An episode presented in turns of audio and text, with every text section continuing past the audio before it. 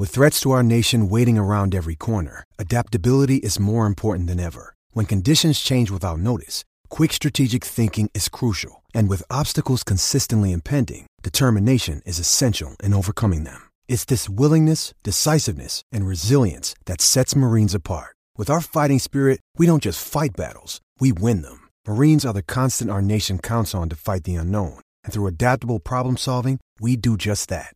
Learn more at marines.com.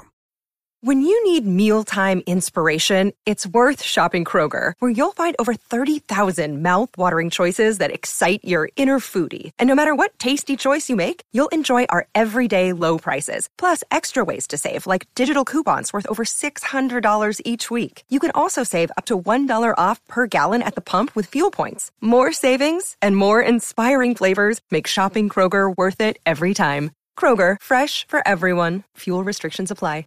Another day is here, and you're ready for it. What to wear? Check. Breakfast, lunch, and dinner? Check. Planning for what's next and how to save for it? That's where Bank of America can help. For your financial to-dos, Bank of America has experts ready to help get you closer to your goals. Get started at one of our local financial centers or 24/7 in our mobile banking app. Find a location near you at bankofamerica.com/talktous. What would you like the power to do? Mobile banking requires downloading the app and is only available for select devices. Message and data rates may apply. Bank of America N.A., member FDIC.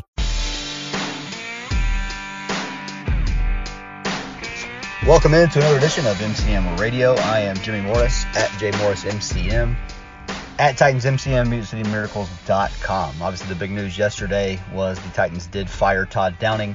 They also fired Keith Carter, Anthony Midgett, and another offensive assistant. You know, there was a point yesterday after that press conference where I felt like that Downing might be back, and I was getting a little bit worried. Apparently, Buck Rising was on the show, on his show yesterday, saying that he didn't think that Todd Downing was going to get fired.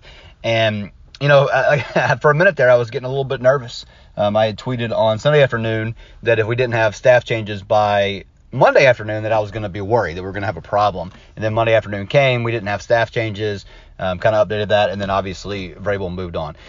This was never really, I mean, you know, again, I think all of the fear or whatever from that was just kind of in our heads, the fact that Vrabel had stuck with Downing after the DUI when it seemed like he had a pretty easy out at that point. So, you know, anybody that has ever watched football knows that the offense last year was not good enough. This past year was not good enough. And so it was an easy decision there to move on. So we'll see where it goes from here. I'll have a list of candidates that I'd like to see at least interviewed on the site today. I think the interview process probably starts with Tim Kelly, who's already in-house, who we know was, I think his title this year was the passing game coordinator.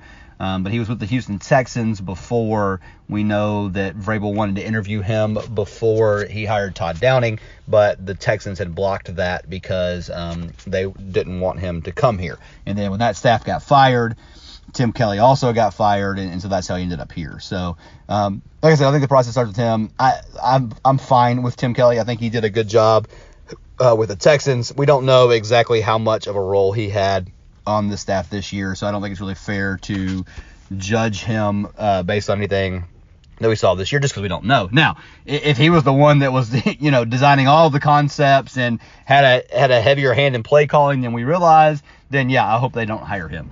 But I don't feel like that was the case, and I hope that I hope he casts a wide net, as Amy Adams Strunk said yesterday.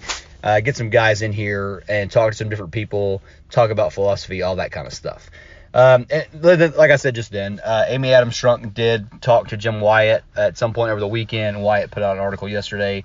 You can read that at TennesseeTitans.com. The main thing that stood out, and a ton of people have pointed it out since that came out, was that she mentioned the need for collaboration multiple times. She wanted somebody that can build consensus. So I don't know. I don't know if that means that at the end there, John Robinson was having trouble working with others. It kind of leads you to believe that if you're reading into what she was saying. Maybe not. I don't know. But that was kind of the impression that I got from those quotes yesterday. We have seen a list of people the Titans are either already have talked to or are planning on talking to. That list includes two guys from the 49ers, Adam Peters and Rand Carthen. and then a couple more guys, Glenn Cook from the Browns, Ian Cunningham from the Bears, and then obviously she's going to talk to Ryan Cowden, Monty Austin Fort, guys that are already on the staff here. Cowden took over the personnel decisions, I guess you'll say, once John Robinson was fired, so those guys will be considered as well. I kind of hope they go for somebody from outside that has an outside view for a couple of different reasons. One, just having a different philosophy would be, I think, a good thing. And then two, I just think they need a different voice. Somebody that hasn't been here with Vrabel, because Amy Adams Strunk said in that article that the GM and the head coach are going to both report to her. So that kind of, I think, puts them on more of a, from an organizational chart, if you will, kind of the same level there, whereas, it was before it was Vrabel reported, Robinson reported, Amy Adams Strunk. So a couple other guys that were mentioned yesterday, Quentin Harris of Arizona and Malik Boyd of the Bills. So, again, just getting as many people as you can in here to talk to get ideas, to get their plan kind of for how they would build this roster up, what changes they would make, because like we talked about yesterday, there are a lot of decisions that have to be made between now and the beginning of the league year as far as guys that are currently on the roster. They are tight against the cap for 23. Now, the 24 cap is wide open. All these guys that have big cap numbers that they have to make decisions on this year, most of them roll off before 24. So 24 is not going to be a problem. You got to decide, are you going to run it back with Tannehill one more year? You're going to do that, or are you going to try to go the Daz Malik route? Are you going to try to draft a guy, sign a guy? I mean, all those types of decisions are going to have to be made. And then Jeffrey Simmons, a contract needs to be done with him. And like I said yesterday, I mean, you can actually do a contract with him and, spread his money out across the years that you give him and lower his cap number from what it currently is for next year. So, again, just a lot of things that have to get done there. And I liked what Amy Adams Strunk said. It was basically, we started the process a month ago.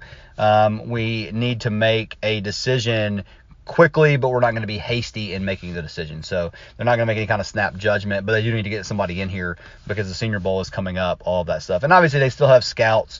I mean, Robinson's staff is still here, and those will be the guys that will be doing the scouting and all that stuff through this draft cycle. And then whoever the new GM is will, clean some of that stuff out, bring his guys in, whatever, as far as that's concerned. But, they already have those guys working. But just to have the guy in place to get all that stuff rolling, I think is pretty important. So that's it. I mean, the only other thing I think that we maybe could watch out for is, does Craig Aukerman get to keep his job as special teams coordinator? A lot of stuff built up against him, especially on Twitter the last year, really. So we'll see what kind of decision Vrabel makes there if he's back. But he wasn't in the group of four that was let go yesterday, so maybe he's back. Who knows? But anyway, all right, so all that stuff to keep in mind. We'll see today if we get any news on offensive coordinator interviews or all that stuff. Like I said, I'm going to put together a list of some guys that have been thrown out there that I think makes sense from that standpoint. I'll put that on the site, maybe talk about it in a podcast tomorrow. Between now and then, as always, museummiracles.com is your place to check out any news that happens throughout the day. Again, on Twitter, @JimMorrisMCM, @TitansMCM. Thanks so much for listening, and we will talk to you again later.